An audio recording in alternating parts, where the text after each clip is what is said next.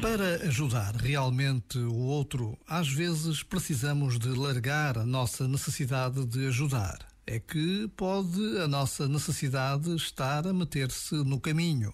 Pode a nossa necessidade de nos sentirmos úteis e reconhecidos ser um entrave ao que o outro realmente precisa.